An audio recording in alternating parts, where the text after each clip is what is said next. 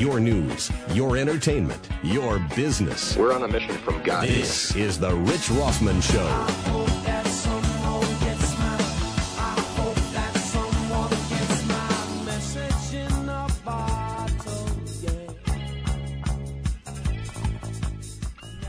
Hey, everybody, welcome to the show. It's uh, 5 o'clock straight up. I'm glad to have you here today on 880 The Biz. This is Rich Rothman, right here on, let me think, The Rich Rothman Show. Good to have you here. The number here is 866 954 4276. 866 954 4276. Uh, I have an interesting show for you today. Uh, first, I happen to be madder than heck about a couple of things, and as a result of that, we have a good friend of ours in the studio. He's going to join us in a few minutes, uh, Joseph Rodriguez who's the president of uh, Worldwide Risk Services, and we'll talk about that in just a little bit. And uh, then following, we're going to have Peter Cohan, a good old friend Peter, who is well known anywhere. Check him out on AOL, check him out at MarketWatch, check him out on CNN, check him out on Fox. The guy's all over the place. Written a number of books about Boeing, um, and uh, we'll have Peter tell you more about that when we get into it. Uh, very successful man, brilliant economist, uh, teaches still teaches college up north in the northwest, uh, northeast and then following that, on the uh, second half of the show, that's going to kind of occupy the first half of the show. In the second half, uh, just to keep you occupied while you're driving north in uh, the 94, 95 degree weather, kind of in a cool wave this week, don't you think? I think so, Alex. I think outside today, Yeah. hottest I've ever felt. No, come on. Last oh, I took week a nice was walk like 100 today. and some oh, I felt like I ran a marathon. I walked half a mile. I don't go out in the summertime. I hate it outside in the summertime. Obviously, really, didn't go out today. It was horrible today. I went out on my pool last weekend, so I'm hanging out at the pool. We're playing catch with the dogs. Burned the heck out of myself for the for the for the like one hour, an hour and a half. I was outside, totally burned, which is not a good idea since I had a skin cancer removed. Let me think, three weeks ago, four weeks ago. So that was that's not a good idea. Anyway, Charlie Russo, Dr. Charles Russo, M.D. Emeritus, is going to be here from uh, East Fort Lauderdale, and we're going to talk about well, you know, Ob- Obama health you know, Obama insurance, so uh, the abomination, and the god erstwhile known as Obama. Abomination. That That- sounds like abomination. The Abomination, which Yeah. was a book I read, and you were around for that. I was re- I read that book when Obama was running, and you know uh, everyone hated me for you know they said how can you read this book about abomination? He has no right to discussing the truth about his, Obama's father and all that other stuff. Anyway, look, I don't want to get into that. That's past. He's our president. We've got to move forward. But we have a number of issues to talk about today in the show, and they're really annoying me. Number one, I got to tell you, I don't understand the uh, the the the House Democrats are laying the groundwork for a CIA probe. Now, I asked Joe to come in because we won't discuss Joe's background. Guess whatever. But Joe is here, uh, good friend. He understands politics worldwide and he understands war, right? Move forward, Joe, because they can't see you shake your head. It's not going to work that way. You got to talk and talk deeply into the microphone. What I'm what I don't understand, I want Alex to talk to me. And if you want to get involved with us and you have concerns and you want to share them, we're going to give you a forum right now, sort of like a, a box, you know, a soapbox in uh, in Hyde Park on Sunday. Number is 866-954-4276, 866-954-4276. you know, I'd hate to disrupt the show, but Yeah. I think we need Joe to switch microphones. All right, well he could do that. He can get over there.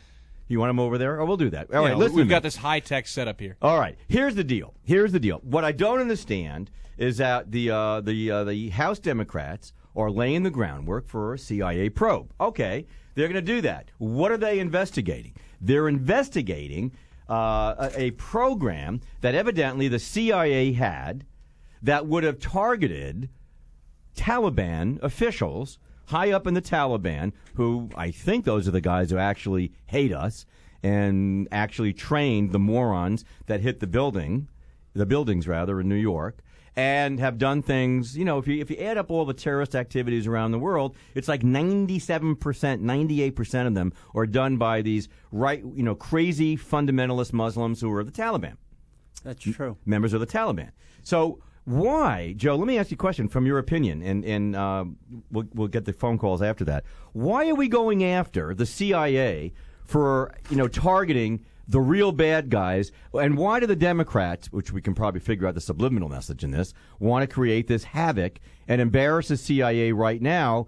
And actually look out for the rights, because after all, we eliminated political assassinations with Democratic presidents years ago, didn't we? Yes. We, yeah, we did that. So why why do you suppose? To, what is this all about? What's your opinion? Rich, I think this is uh, this is war. Basically, and and I, I and people don't understand the elements of war. The Democrats simply just don't understand it. Uh, the reason being is that in war you're going to have casualties, you're going to have people dying, you're going to have torture. Needless to say, uh, that's just the way it is. But then in this country, uh, as as we would say, this is a uh, a country where uh, people say uh, torture is bad. But guess what? It's a necessary evil. Oh, so Joe is saying it's a necessary evil. Oh, we got Bob from Boca on the phone. Hey, Bob, welcome to the show. You got a question or comment to make? Well, first off, once again, Rich Rothman, you know, I listen to your show often. Once again, you are wrong because they're not going after the CIA. They're going after the Bush Cheney administration that once again withheld information from the, the whatever committee in the House that was privy to that information. It's okay that you go try to assassinate leaders of the Taliban or Al Qaeda or whatever, but you can't do it without without the approval and without, without letting the right procedure, going through the right procedures in government. And once again, the Cheney, this is just another example of the Bush Cheney administration, which, by the way, Dick Cheney's an evil person. We all know that. Well, wait a minute. We're not, we're not going to go into a discussion of Dick Cheney being the evil person. I want to. Well, let me ask you a question, uh, Bob. read- Let me ask you a question, Bob. Okay, My name is my show. Let me ask you a question. So Yeah, you're saying, does of of what value is it? Uh, You know, do do you not think that the administration has a right? And we have about a minute left, and we can continue after the call, uh, the break. Do, what do they have a right to protect this nation and go after the guys who who actually killed 3,700 people in one day? I think absolutely they should, but they should go through the procedure that is required for them to But do they that. did. They're saying they did that. Joe, you want to make a comment? This is war, Bob. These these people are not Boy Scouts. Okay, this is war. Okay, Oh, I, I I- think I I'm, Bob. Bob, let me ask you a question. Were you in the World Trade Center?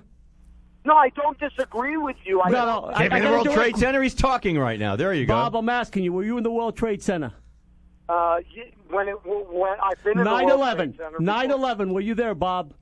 9/11. Uh, uh, I can't recall. Maybe in 2099 or 98, I may have been you there. see, he's Well, being that's great. evasive. He's being evasive. That's great, Bob. I was on the, I was in the concourse level of nine, of the World Trade Center when the towers were hit. Okay? I saw people's bodies flying off the top floor. Okay? Not- you need to see pain, Bob. Bob, not- I'm not- Bob, Bob. You need to see pain. Okay? And once you have pain, then everything will be relieved for you. All right, we're going to hold that. it right there because we're going to take a break. We're going into our first break right now. Bob, thanks for calling the show. We appreciate it. If you want to hang around, we can talk to you later. This is Rich Rothman and Joe Rodriguez is here today uh, to talk about all sorts of topics on 880 The Biz. Don't go anywhere.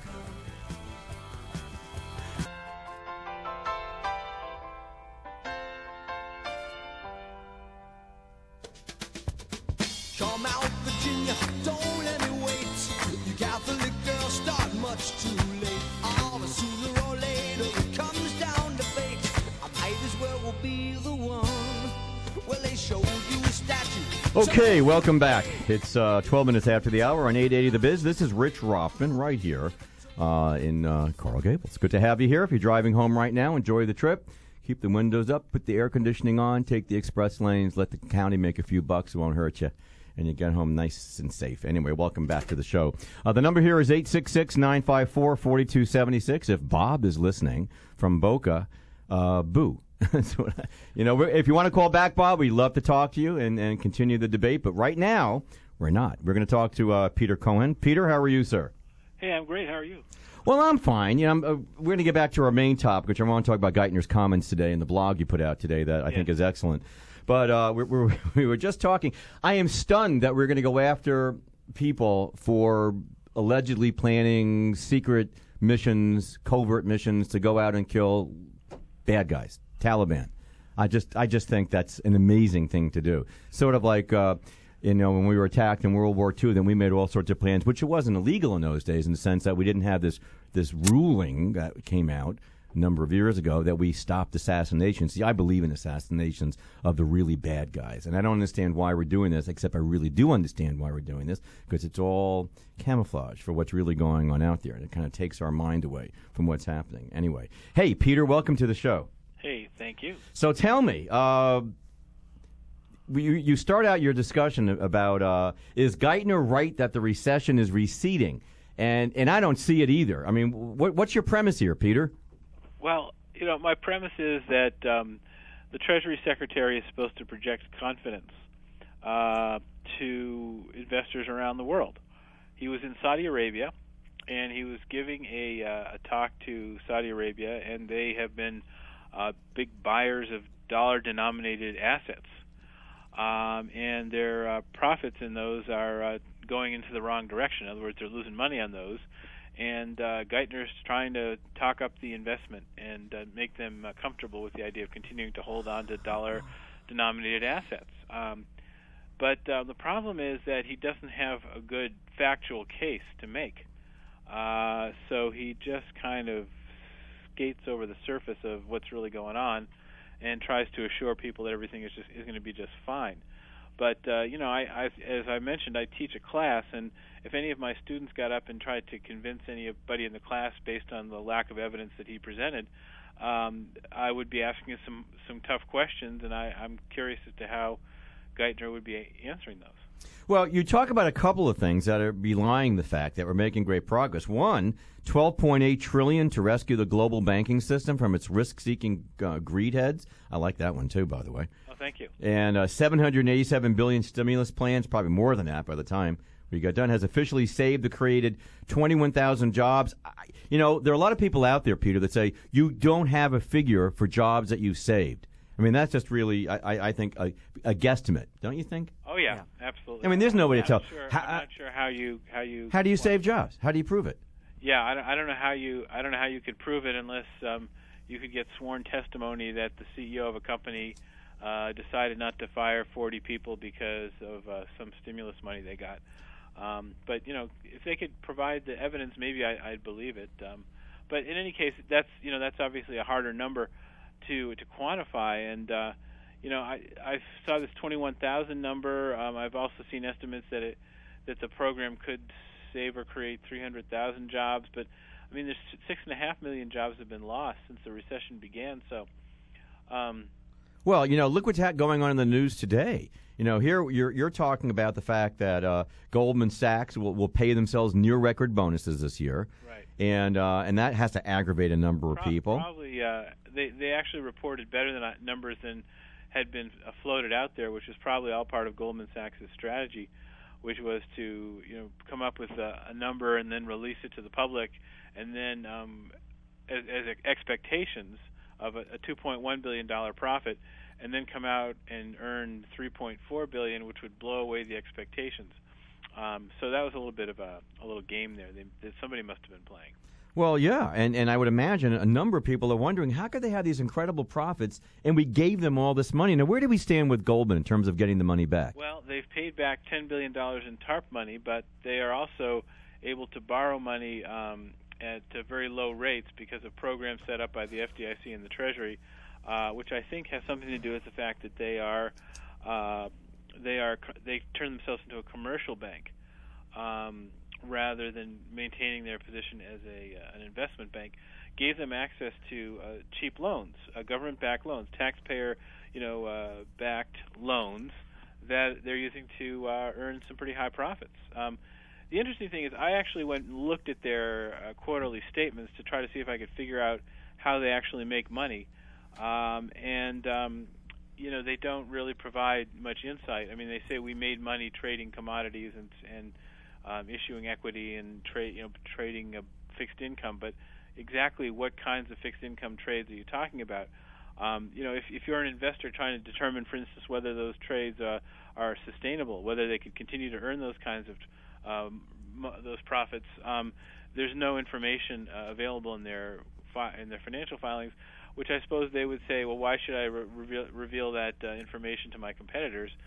Um, but in any case, uh, they made a, a huge amount of money. They're going to be paying themselves probably uh, bigger bonuses than they paid themselves in their best year ever, which was 2007. So somewhere over uh, $700,000 uh, on average for their 28,000 employees.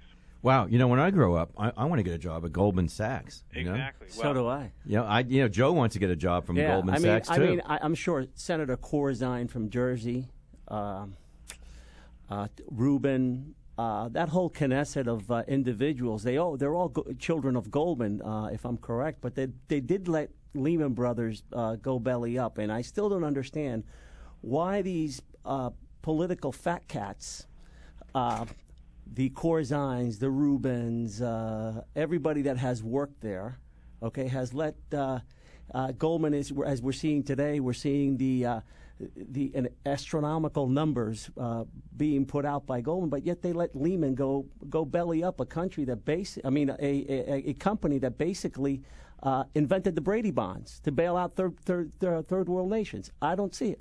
Well, let me ask you, Peter. You study this all the time, and um, have have you have you had the time? I'm sure you have. This is rhetorical. Uh, connected the dots at all to some of the people at Goldman? Those are in in um, in uh, in, uh, in, in, in czar positions, I should say, uh, in in, uh, in in and not just here with with the Bush administration too.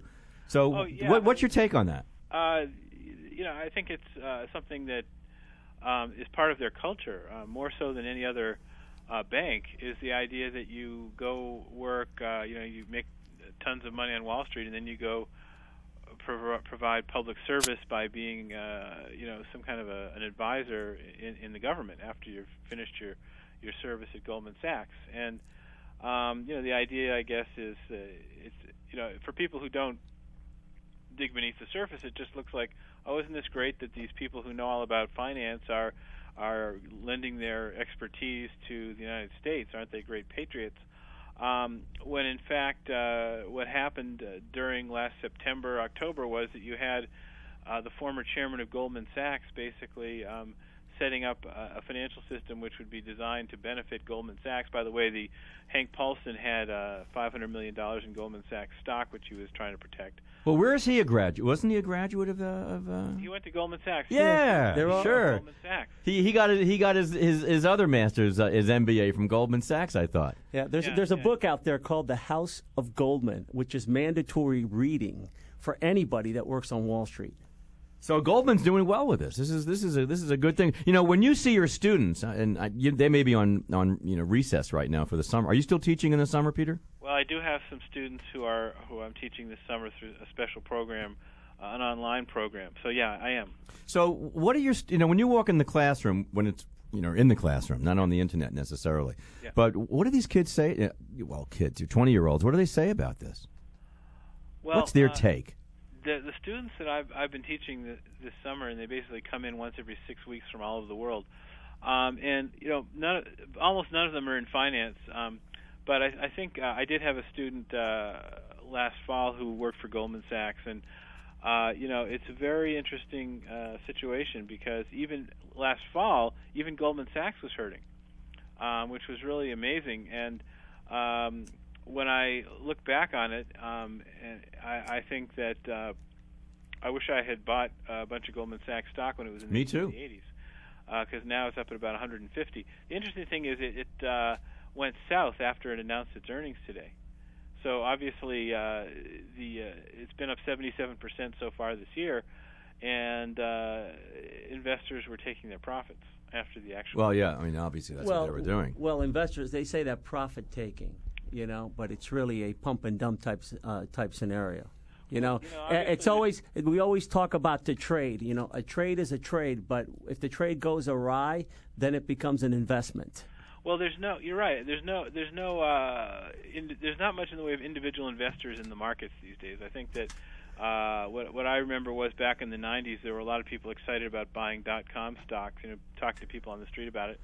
Um, you know, now uh, after being burned by the dot com and bu- burned by putting a lot of money in housing and watching that evaporate, uh, I don't think a lot of people have um, a lot of extra money to invest in the stock market. So it it is the the people who are the traders who are on Wall Street who are moving the money around, and uh, you know basically we don't know what's going on. I just found out uh, about 45 minutes ago that um, it's perfectly legal for Congress to trade on inside information. I bet you didn't know that. No, I didn't. That- that No? they- that Wait they a minute. make- they make 25% higher returns than the average person because uh, probably because of their ability to trade on inside information. It's completely legal for them to use information they get uh, from working with companies uh, to to make investments. Right, and and by the way, they will also be exempt from this health care program that's going to come out. It's going to be the unions and uh, Congress that will be exempt from the, um, uh, the the public health care program that may or may not come out. It looks like there's a couple of problems with it right now.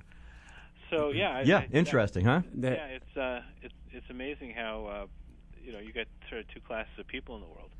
Yeah, I, I- when I grow up, I want to be a politician. That's that's. no, all- I want to be Peter Cohan. Yeah, yeah. No, No, I- I- we can come back. You know, we can come back as Dodd or Barney Frank. You know, uh, you know, these guys are scary. I mean, they're, they're, this is what we have running this Well, country. at least Dodd's got better hair than Barney Frank. Yeah, I just yeah. I will admit that. You know, there's- there's, there's an old saying, you know, if I recall, there's no taxation without representation. Well, what kind of representation are we getting these days? We got Well, pe- know, we got I- a I have Congress a- that's totally confused. I have a, a little bit of a Barney Frank story. Because oh, here's a quick one. Go ahead. You got a I- couple of minutes. I, I was on a, I was on a, a TV program. Um, uh, I think it was the last day of 2008, actually, and I was um, going on right uh, after Barney Frank. It was a half-hour program, and I was going on right after Barney Frank. And usually, what I do is I go and I sit in the green room uh, before I go on. Well, when I was in the green room, I went went out to wash my hands and came back, and I was told I can't go in the green room because Barney Frank wants to have it all to himself. So he, uh, I, I have to go sit somewhere else, and then um, I go on the set, and he goes on the set, and he, I'm sitting kind of about 20 feet away from him. Normally, when this happens, the other guests will wave high and shake shake my hand. He completely ignored everybody but the person who was interviewing him. Went on for like 25 minutes. Was supposed to be 15 minutes, and then I, you know, they squeezed me in the last five minutes. But it's like he never even acknowledged the existence of anybody but uh, the the interviewer and and of course himself. So yeah, that was my uh, closest face-to-face experience. Well, you know, they do say that Barney Frank is an arrogant guy. I mean, he is a he he like deified himself or something. Yeah, he's very he's very he got a very arrogant personality. Although I have to say that he he made a lot of clever uh, remarks in the interview. Um, it, it does uh, it did make me a little nervous that he's not coming down harder on on on the, these these uh, guys in finance.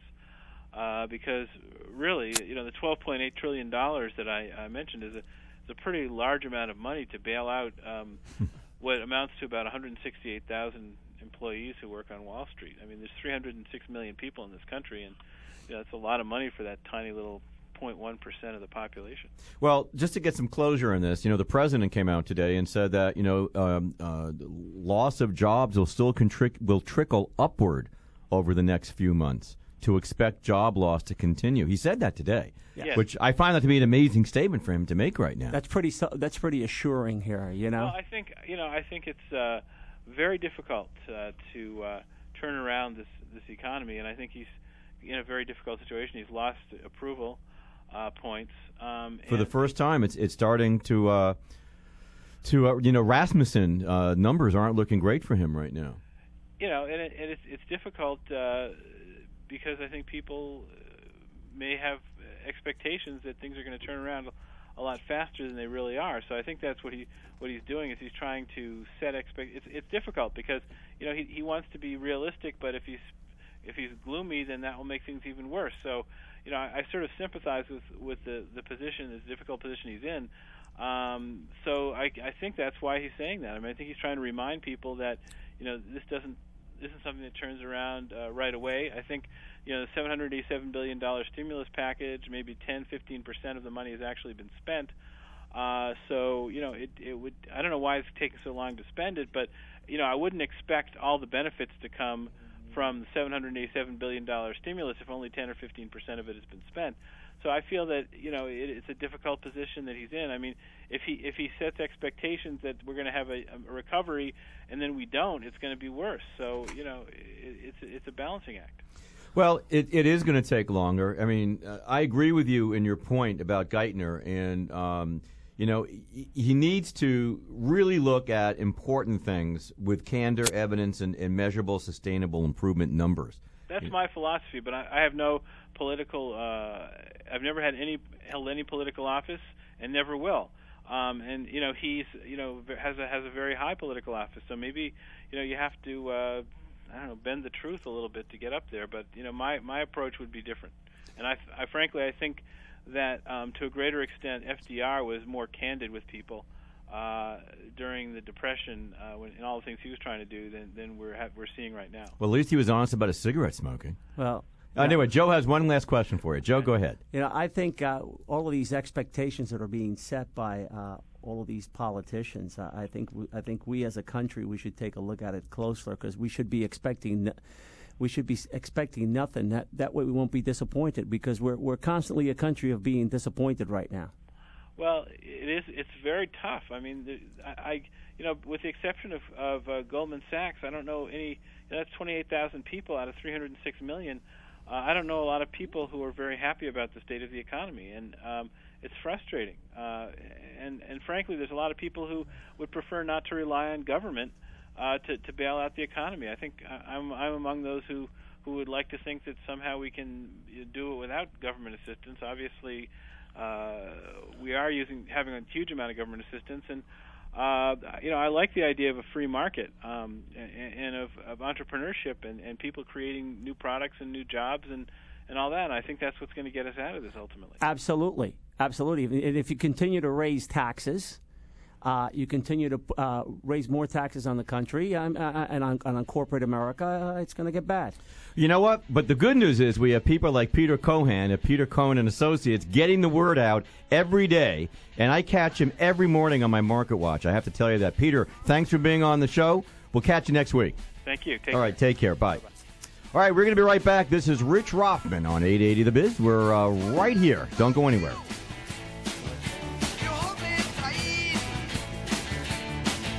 Up the brain cells. This is the Rich Rothman Show. RichRothmanShow.com.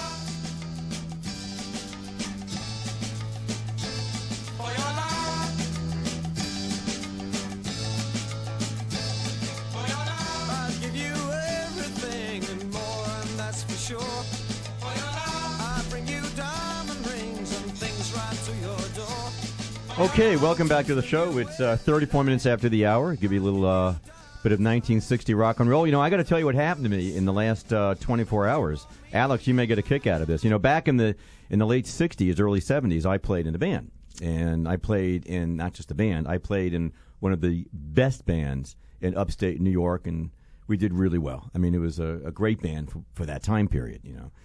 and um, I haven't seen the guys in the band in well, the last time I probably saw them was about 1970, you know, which means I'm old, and and so are they.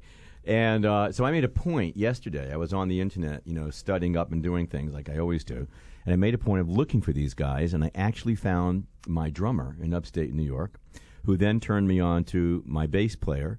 Uh, Dan Pickering, and we're going to get all these guys on the show in the next few weeks You know what that means? and Reu- we, we actually concert. we actually yes we actually well they went ahead and they continued down the road for many years beyond that and they had they were in a band called uh, Beast that did extremely well uh, and, and toured the whole United States and, and did great stuff but I got a chance to uh, to listen to it. Is this is this Wall Street? of course. Listen to this for a second. This is um, this is my, my bass player, who Dan Pickering, who has a video company. We'll talk about him next week. This is called Wall Street. Wow. And you may wind up hearing this in the new movie. Who knows? They're trying to do that.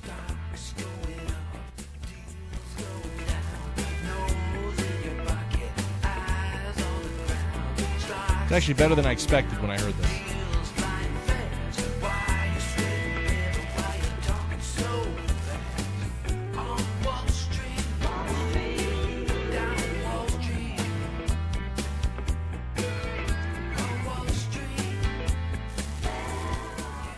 Just want to give you guys a little taste. Does Gordon Gekko make a cameo in this one? Uh, well, actually, everyone's going back to the movie except Charlie Sheen.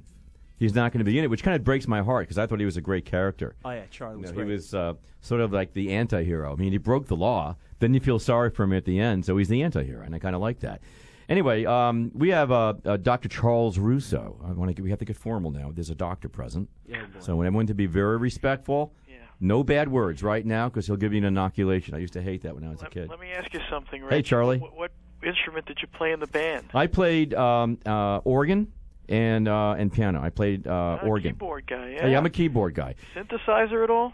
Uh, no, no, no. Actually, the only synthesizer out at the time when in the early in the um, late '60s was a Moog Yeah, Moog, synthesizer. I remember that. You know, Nights in White Now we're, Saturday. now we're dating ourselves. I am dating myself, but it- but uh, well, we've got some stuff here. Actually, I do have a, a digitized version of a 1966 song that we cut called "Laura's Christmas Party," and one of these days I'll play it for you. Maybe next week when we do this thing. I'm going to get all these guys together on the show. I like the uh, the cut you played. It was sort of it sounded sort of like Steely Dan a little bit. It's good. No, Dan. Listen, listen. Dan Pickering was all-state music when we were kids in New York, in uh, in upstate New York. He, I believe, he was an all-state trumpeter, so he he could sight read like nobody. The guy was just brilliant, and he played bass. He was a phenomenal bass, and then he also played flute and he played trumpet. Holy, and one of those extremely talented guys that makes you jealous. All the guys. We, we we were five of us in the band. Every one of us sang. We did five part harmonies, so we could do harmonies that approximated the association in those days. We- It was that good. And um, and when we did Light My Fire, for example, we did a jazz. We did the regular Light My Fire, and then we'd go into uh, we'd segue into a sort of a jazz version because Danny would play uh, trumpet and do a trumpet version of Light My Fire that was more jazz, and then we'd come back and finish the way uh, the Doors did it, and we did basically play note for note. So it was a good band. So that's I would just I mean I, I uh, Gloria knew that I, I finally reached Glenn, my my rhythm and best closest friend for so many years, and I actually cried. It, it just broke me up so much. Charles, I got a question to ask you. Sure. And I want to talk about this healthcare thing, and when, and I have my good friend Joe Rodriguez on the show today from Worldwide Risk Services, and he may chime in as he sees fit. But what happened? You know, uh, something happened last week, and I don't know if you're privy to all of that because I know you're associated with Holy Cross Hospital. But it seems like that the the Democrats bent the arms of the, the hospital associations to do to modify their payments from Medicare to come up with about what 159 billion dollars. You know what? I, don't know how they're going to do that. If you look at almost every hospital around at this point, um, uh, their their profit margin is, is so small uh, from what they're getting paid. They they're, they really have to automate up in terms of medical records and uh, EMRs and things like that uh, to get some sort of efficiencies of scale, just just to gain a, a small uh, margin, 10% or thereabouts. I I don't know how they I don't know how they agreed to that. I don't know if they've all agreed to that or just a, a committee of hospital um, uh, administrators that they were talking to thought it might be doable. I don't, you know, the the whole House bill is is uh, what what did you say in New York? Vercocked. Yes, yes, yes. The Jewish boys would say verkauft. It's it's all uh, it, it it's it's a crazy bill uh, anyway. I mean now they're talking about tel- taxing health care benefits, which is how they um, lambasted McCain to begin with. That wouldn't happen. They're talking about you know uh, taxing people over two hundred and fifty thousand dollars at one rate, couples over three fifty, then over four hundred, then over eight hundred thousand dollars again at an even higher rate. Um, uh, I, you know this is uh, uh, the whole House bill is just absolutely crazy. It's just they closed the loophole in the drug plan, but they don't really have a good way to play for that too. I mean, there are good things in it, in that insurance companies can't deny people for prior illnesses, but I'm sure that's going to be in whatever bill comes out of either house. Um, at at this point, uh, it just depresses me to read the House bill. I like reading the the Senate bill, uh, the, the Senate version, a lot more, and I think I'm hoping at least that whatever compromise bill comes out is going to be closer to whatever Senate version comes out than House version. We're on the phone right now with Dr. Charles Russo uh, from Fort Lauderdale, and uh, my guest in the studio is uh, uh, Joe Rodriguez. Joe, let me ask you a question as it relates to what he's saying, because you're involved with insurance for many years. What's your take on this with Charles? Do you Uh, agree with him? Like this, I totally disagree. this doesn't fly, or you disagree? I totally what do you think? disagree. Uh, I disagree with the fact that the hospitals have uh, uh, relatively small profit margins. It depends on the type of hospital. I mean, if we're talking about a nonprofit, like we have some hospitals here, uh, you know, we got CEOs that are making you know two, three million dollars a year. Is is, is a, na- a nonprofit CEO justified for making three, four million dollars a year in salary? I don't think so. I don't know any. I don't know any CEOs that are making that amount. I mean, the CEO, uh, who's actually of our hospital that, that runs both hospitals uh, uh, down here, Mercy and Holy Cross, uh, is making less than a half a million dollars a year. So I don't know any not-for-profit. Uh, maybe it's just because it's a, a um, you know uh, a Catholic hospital uh, association on the East Coast. I, I, they just don't pay people like that. Um, but I didn't. I mean, I knew CEOs of Tenet um, multiple hospitals before this, and you know none of them were making it. The Southeast director. Uh, that was included uh, Georgia, Louisiana, and Florida wasn't making that kind of money. Um, so uh, you know, I don't know. I don't. I don't know where they're making that kind of money. Maybe they're making it in the Northeast or on the West Coast, but they're not making it in the Southeast. I can tell you that. Before I move Well- on, Joe, well, last let's keep it on simple. Let's, we should do a salary survey of all of the that. Well, nonprofit. we'll- you know what? We're, we'll have we're going to have Gloria hospitals. research that. That's what we're going to do. We're We're, gonna have- have Gloria research the salaries of I, all I these really these love, cats. I would really love to know that. That'd be I mean, nice to know, wouldn't it? I think Yeah, I we all of this, all of this stuff is, and I, I can tell you for a fact what I told you about the CEO here, because all the salaries, including for all the employees, and they have about um, 160 physicians uh, uh, on uh, staff too that are employed by the hospital. It's all, it's all got to be public record because um, uh, because of their not-for-profit status. So you can go on uh, the internet and look it up. Well, let me let me let me switch for a second because we're at, at 42 minutes after the hour right now, and I want to get all this in. It, it it appears that the president's bill, in any shape and form right now, We ran into a lot of obstacles this week, and hence, you know, uh, President Obama called in. Uh, uh, Baucus and all these other guys Yeah. to like bend their arms and say, "Listen, we need to do this. We need. To we do need to this do this. It's got to have. This is sort of like his last bill. We have to do it because if we don't do it, the world's going to come to an end. And I want it done before the summer ends. And which is why I think they're doing all the CIA thing right now to you know to take our mind away. But the thing that bothered me today, and I was listening to it, and there were a couple of things. I think you'd agree, Joe, on this too. That number one, they want to tax those earning a, an income higher. Uh, that kind of bothers me. Number two, they also want to tax. They're thinking of taxing the employers who uh, uh, who uh, will be a, a certain tax for health care.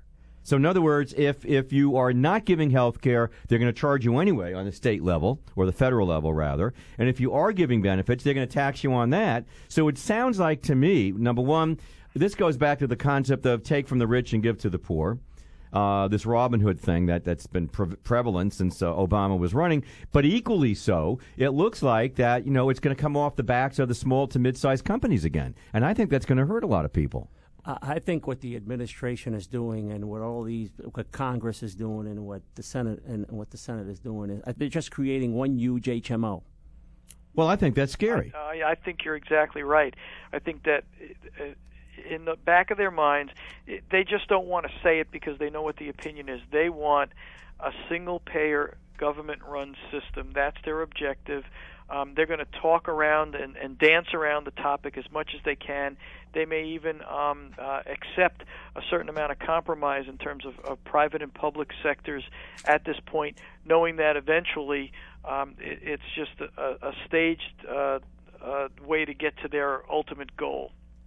Well, all right. So uh, I, I, I don't know if that's going to pass because even the Democrat, the conservative Democrats, um, are going to uh, uh, not want to go home to their constituents and say, "I voted, you know, for this tax. I voted to tax a lot of the people in my in my uh, in my neighborhood." Yeah, well, again, I, and I don't know if um, you're reading it a, little bit differently than I am, but when it's when they talk about taxing the employer, they talk about taxing the employer if they're not providing benefits. If they're providing benefits, they're talking about taxing the benefits. So they're talking Well, about yes, that's what I'm taxing saying. the individual.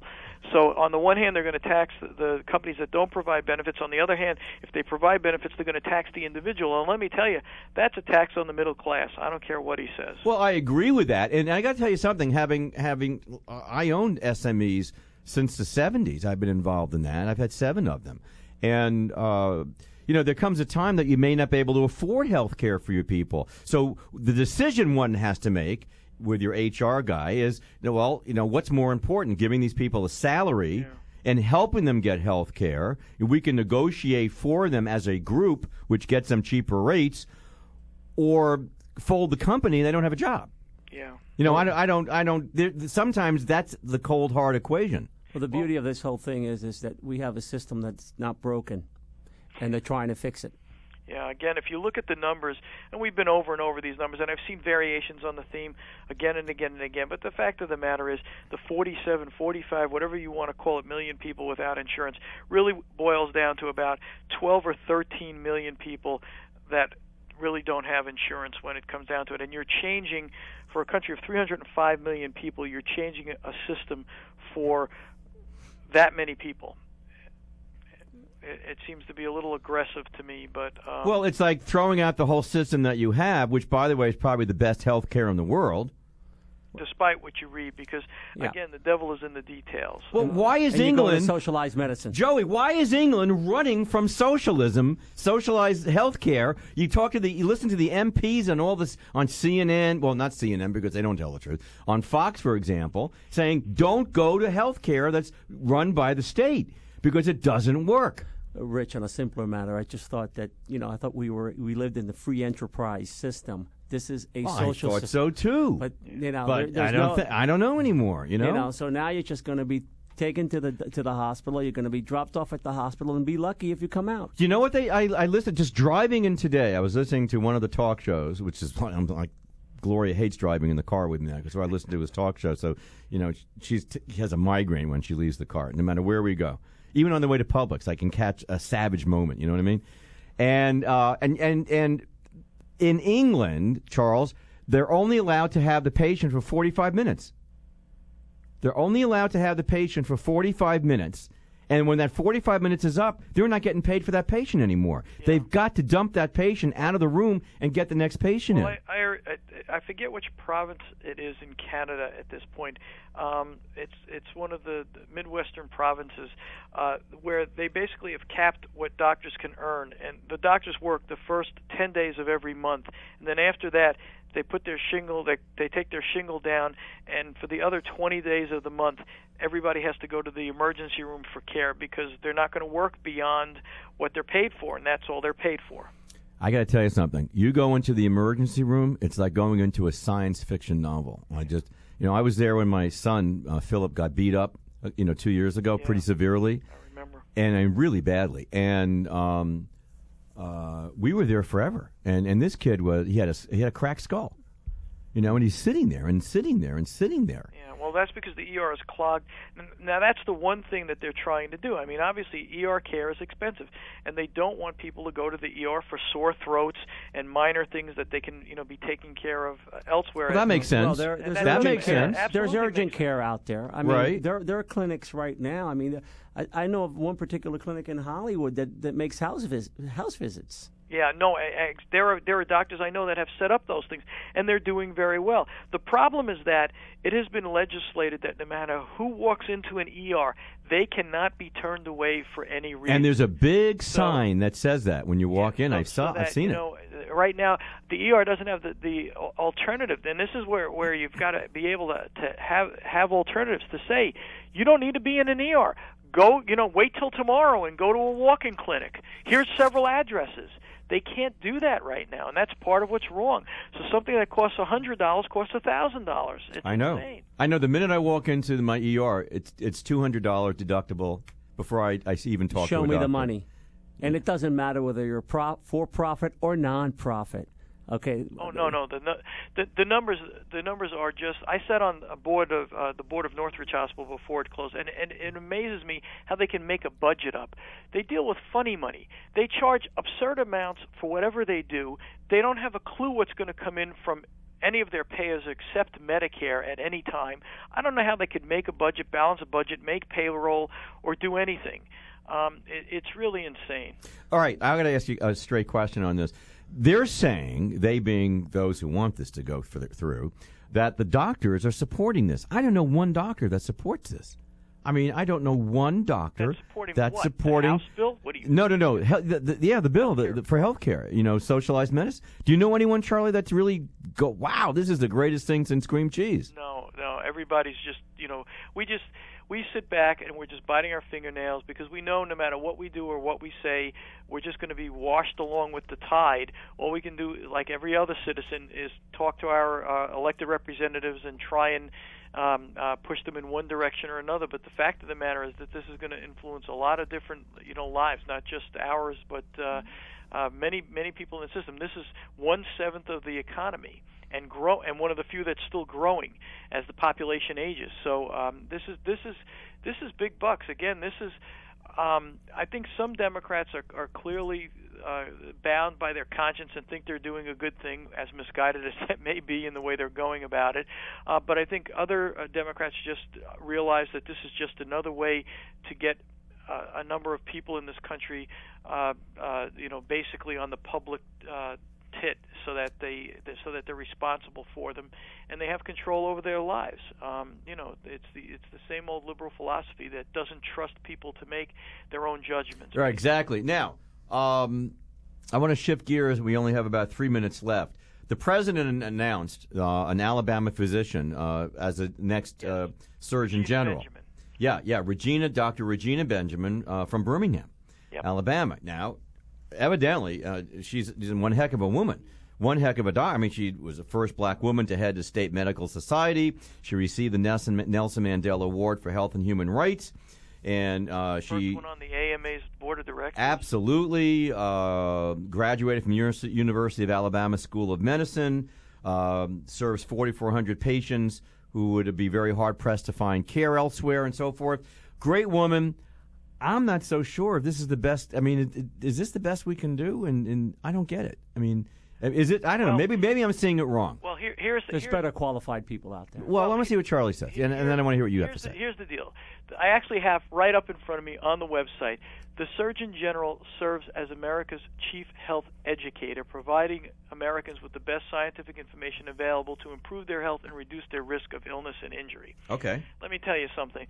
I've looked at this woman's resume, and you look at her resume and you say, even as a physician, how did she find the time to do all of this? She's certainly one incredible woman, and got an MBA, by the way, from Tulane. No, I know that. Listen, I have So, no um, doubt and- and she's smart as a whip, about- Here's the thing I and like. she's a about great. American. Here's the thing. I, here's the thing I like about her. I think that she's for once someone who has been in the trenches. Not only did she try and start a medical practice, she successfully ran a medical practice um, in an indigent community. It was destroyed, as you know, by the hurricanes, and she went back there And then they got destroyed by a fire. Yeah, and then got destroyed by fire before it was supposed to open. But she knows what it's like to be in the trenches and to and to try and give care to people and and what they need, particularly the least among us who need the most in terms of guidance and help.